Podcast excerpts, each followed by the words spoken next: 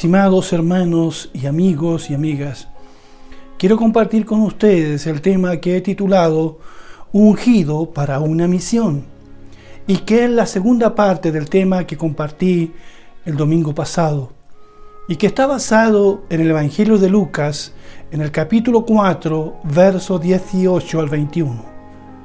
Jesús dijo, El Espíritu del Señor está sobre mí por cuanto me ha ungido para dar buenas nuevas a los pobres.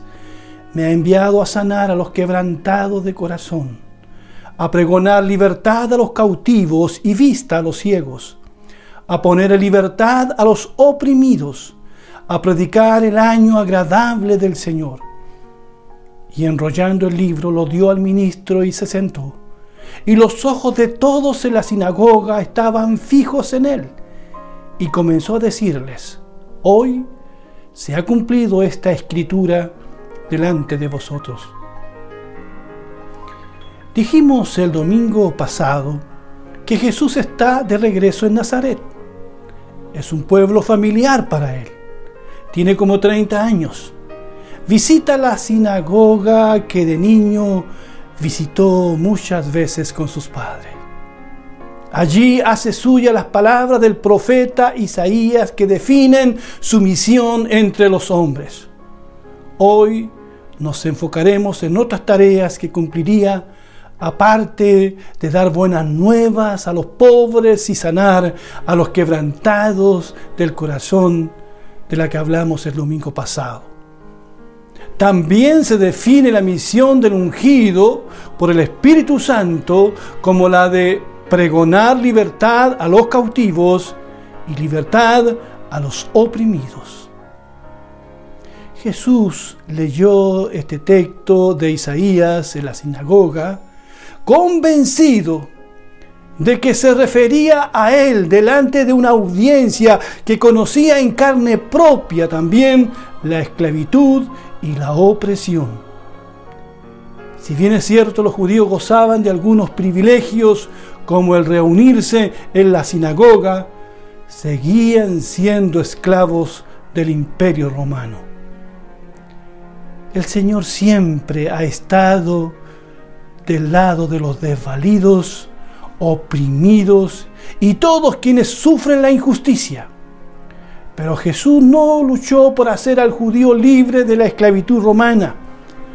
No es que la apoyara de ninguna manera solo que él sabía que el hombre y la mujer eran esclavos de situaciones más complejas y mucho más profundas. Cristo vino a dar libertad a los cautivos del pecado, a los cautivos de sí mismos, a los oprimidos por el diablo y por sistemas religiosos impuestos por los hombres. Jesús vino a ser libres a los hombres de legalismos, tradiciones humanas que nada tienen que ver con el reino de Dios y su palabra. Por ejemplo, allí en Mateo 15, 1 al 9, se dice, ciertos escribas y fariseos de Jerusalén se acercaron entonces a Jesús y le preguntaron, ¿Por qué tus discípulos quebrantan la tradición de los ancianos? No se lavan las manos cuando comen pan. Él, Jesús, le respondió, ¿por qué también ustedes quebrantan el mandamiento de Dios por causa de su tradición? Y más adelante dijo, y así por la tradición de ustedes invalidan el mandamiento de Dios hipócritas. Bien profetizó de ustedes Isaías cuando dijo, este pueblo me honra con los labios, pero su corazón está lejos de mí.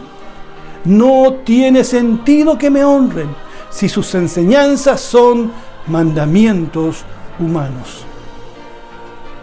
Esta pobre gente estaba esclava por las tradiciones de hombres estas eran más importantes que los mismos mandamientos de Dios. Mucha gente vive esclavizada a costumbres y cargas impuestas. Pero Cristo vino a hacernos libres, no a esclavizarnos a sistemas religiosos que niegan el amor al prójimo, como el amor a una madre del cual Jesús también les habla aquí. Los religiosos del tiempo de Jesús habían establecido tantas normas y reglas que en vez de acercar a las personas, las estaban alejando de Dios. En cambio, el Evangelio de Jesucristo es sencillo, como Él mismo, pero va a lo más profundo. Por ejemplo, ¿qué es lo que contamina al hombre? Comerse y lavarse las manos, como decían los religiosos de ese tiempo. En ese mismo pasaje Jesús responde, Mateo 15 del 10 en adelante, Luego Jesús convocó a la multitud y les dijo, escúchenme y entiendan, lo que contamina al hombre no es lo que entra por su boca.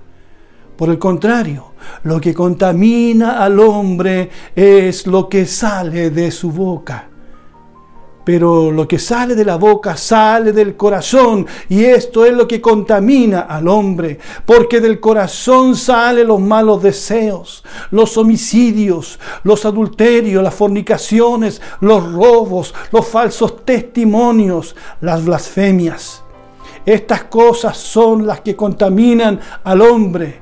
El comerse y lavarse las manos no contamina a nadie, dijo Jesús. Qué tristeza es que hayan personas que todavía se fijen y discutan por lo externo. Esto comas, esto no comas. Esto toques, esto otro no. Viste así, viste asá. Este día guarda, este otro no. Puedes caminar tantos kilómetros en día sábado, pero si te excedes no estás respetando el día sábado. Ora de esta manera, ayuna así y no asá cuán oprimida vivía la gente en los días de Jesús. Y muchos hoy también. Por eso Jesús en Mateo 23 se enfrenta a estos legalistas religiosos. Los acusa de poner cargas pesadas sobre los hombros de las personas que ni ellos mismos estaban queriendo llevar. De estas actitudes farisaicas la gente necesitaba ser libre. Pero Jesús de Nazaret, el ungido por el Espíritu Santo, vino a liberarnos del peso de la ley que nos condenaba y de todo este aparataje religioso. Jesucristo murió por nuestros pecados y nos hizo libres para servir a Dios. Hoy sigue habiendo mucha gente esclava a sistemas religiosos, a días, fiestas, tradiciones y ritos, procurando agradar a Dios. No dudo de sus buenas intenciones, pero son cargas muy pesadas, a veces autoimpuestas, que no traen paz al corazón. Haz esto y aquello le dicen, pero no encuentran lo que buscan. Por otro lado, los legalistas se sienten superiores que el resto. Por ejemplo, el hermano mayor del hijo pródigo, cuyas palabras están en Lucas 15, 25 al 32 y que dicen, el hijo mayor estaba en el campo y cuando regresó y llegó cerca de la casa, oyó la música y las danzas. Entonces llamó a uno de los criados y le preguntó qué estaba pasando. El criado le respondió, tu hermano ha vuelto y tu padre ha ordenado matar el becerro gordo porque lo ha recibido sano y salvo. Cuando el hermano mayor escuchó esto, se enojó tanto que no quería entrar. Así que su padre salió a rogarle que entrara. Pero el hijo mayor le dijo a su padre, aunque llevo tantos años de servirte y nunca te he desobedecido, tú nunca me has dado siquiera un cabrito para disfrutar con mis amigos. Pero ahora viene este hijo tuyo que ha malgastado tus bienes con rameras y has ordenado matar el becerro gordo para él. ¿Lo ven? Este es el otro hijo pródigo del que no se habla mucho. Nunca se fue de casa, pero estaba tan perdido o más que su hermano menor. Se justifica a sí mismo. Le reclama a su padre la forma en que ha recibido a su hermano menor es esclavo del resentimiento y el enojo, es esclavo de la ley, no tiene amor en su corazón, es solo una fachada bonita de religiosidad. Está siendo esclavo de su cosmovisión bastante egoísta. La Biblia dice en 1 de Juan 2.9, el que dice que está en la luz y aborrece a su hermano está todavía en tinieblas. Y Juan y primera de Juan 3, 14, 15 agrega, el que no ama a su hermano permanece en la muerte. Todo aquel que odia a su hermano es homicida.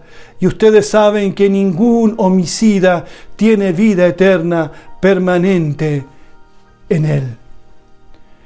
El hermano mayor del hijo conocido como pródigo necesitaba ser libre de su dureza de corazón, de su forma de ver las cosas. Saben, estimados, estimadas, mucha gente nunca se ha ido de una iglesia local. Son miembros a veces miembros activos, pero nunca han descansado en la obra de Cristo en la cruz para ser salvos. Nunca están seguros de haber hecho lo suficiente para sentirse salvos y perdonados. Por favor, dejen de confiar en sí mismos y pongan su confianza en el único que les puede salvar, en nuestro Señor Jesucristo. Esta es parte importante de la misión de Jesús, hacernos libres de tradiciones humanas, legalismos. Él muere y resucita para hacernos libres, traernos de vuelta a Dios, perdonarnos de pura gracia y misericordia. Nada de lo que usted haga podrá traer paz a su corazón hasta que tenga un encuentro con Dios por medio de nuestro Señor Jesucristo. El Espíritu del Señor está sobre mí, repite Jesús por cuanto me ha ungido para dar buenas nuevas a los pobres, me ha enviado a sanar a los quebrantados de corazón, pregonar libertad a los cautivos y vista a los ciegos, a poner en libertad a los oprimidos. En Juan 8:32 en adelante encontramos el siguiente relato que se relaciona con el, con el ungido para una misión. Jesús dijo, y conocerán la verdad, y la verdad los hará libres. De cierto, de cierto les digo que todo aquel que comete pecado, esclavo, es del pecado. Así que si el Hijo los liberta, serán verdaderamente libres, dijo Jesús. Somos también esclavos del pecado, como lo ven. Y el pecado nos aplasta, nos oprime. El pecado no nos deja crecer, no nos deja avanzar. El pecado nos esclaviza. Porque el pecado es rebelión contra Dios. Pero Cristo ha venido a libertar a quienes reconocen sus pecados. Jesucristo es la verdad que todos necesitan conocer para ser verdaderamente libres. En Jesucristo tenemos redención por su sangre preciosa. En Juan 8, 44, Jesús agregó, ustedes son de su padre el diablo y quieren cumplir con los deseos de su padre quien desde el principio ha sido un homicida. No se mantiene en la verdad porque no hay verdad en él. Cuando habla mentira, habla de lo que le es propio porque es mentiroso y padre de la mentira. Crea usted o no en el demonio, eso no cambia las cosas. Satanás es mentiroso y homicida. Ha sido engañador desde siempre. Él mata, roba y destruye. Ciega los ojos de las personas para que no le resplandezca la luz del Evangelio. Satanás engañó a nuestros primeros padres en el principio. Niega y se opone a la verdad. Niega las escrituras. Y Jesús dice que todo el que practica la mentira y odia es un hijo y un esclavo de Satanás. En su ministerio entre los hombres, Jesús liberó a muchos hombres y mujeres atados por Satanás, por cadenas de maldad, de ira y de violencia. Los evangelios nos relatan que Él cumplió esa misión una y otra vez. Allí en Hechos 10:38 el apóstol Pedro dice que Dios ungió a Jesús de Nazaret con el Espíritu Santo y con poder y que él anduvo haciendo el bien y sanando a todos los que estaban oprimidos por el diablo porque Dios estaba con él. ¿Lo creen? Yo lo creo con todo mi corazón. Quiero resumir y para terminar en María Magdalena la misión liberadora de Cristo. María Magdalena fue una mujer afligida por siete demonios antes de conocer al Señor, según dice Lucas 8.2. El siete es un número simbólico que significa que el sufrimiento de esta mujer era muy grande. Sufrimiento tanto físico como espiritual. Pero un precioso día, esta mujer se encontró con Jesús y fue completamente libre de su culpa, de su pasado, de todo aquello que la tenía esclavizada y atormentada en su mente.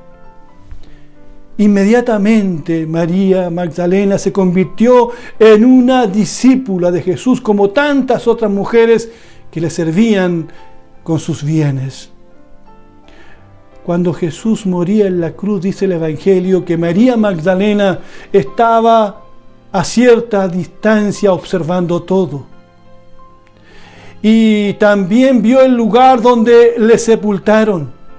María Magdalena quería saber dónde dejarían a su amado Salvador. Tanto amaba ella al Señor por todo lo que éste había hecho por ella. El domingo muy temprano fue a la tumba y fue la primera mujer en ver a Cristo resucitado de entre los muertos. Jesucristo la convirtió en misionera de la resurrección. Cristo venció la muerte y María Magdalena fue libre por el Cristo que murió y resucitó. Bendito sea su nombre para siempre. Estimado amigo y amiga, no sé cuáles son las cadenas que te atan y te oprimen. No sé cuáles son tus aflicciones. No tienes que decírmelo a mí. Tienes que decírselo a Él al Señor. Jesús es el que borra nuestras rebeliones y quita nuestro pecado. Él pagó nuestra deuda en la cruz. Satanás no tiene poder sobre tu pasado ni sobre ti a menos que tú se lo permitas. Cada uno de nosotros debe tomar una decisión al respecto. Y espero que tomemos la correcta y que conduce a la vida eterna por medio de nuestro Señor Jesucristo. Que Dios les bendiga. Muchas gracias por estar ahí escuchando la palabra del Señor. Este es Cristo. Este es el ungido por el Espíritu Santo para esta misión liberadora. Jesús es el único que te puede salvar. Es el único que puede cambiar tu vida. Ven a Él lo antes posible. Dios te ama. Allí donde estás, piensa en estas palabras y abre tu corazón a Jesús. Yo quisiera orar a Dios por ti. Quisiera orar en este momento, así que allí donde estás, acompáñame en esta oración. Padre Celestial, te doy gracias porque me has permitido predicar el Evangelio una vez más. Y te doy gracias por todos aquellos que han estado escuchando, hermanos y hermanas, amigos y amigas que ellos mismos han invitado a participar de este culto. Oramos por todas aquellas personas que se saben y se sienten lejos de ti y permite que esta palabra que hemos predicado los atraiga a ti. Despierte en ellos la fe en Jesucristo para que lo reciban como su único Salvador y Señor. Padre, en el nombre de Jesús te pido por estas personas para que conozcan la verdadera libertad que hay en Jesucristo nuestro Señor. Te lo pido por tu Hijo Jesús. Amén y amén. Muchas gracias. Que Dios les bendiga. Amén.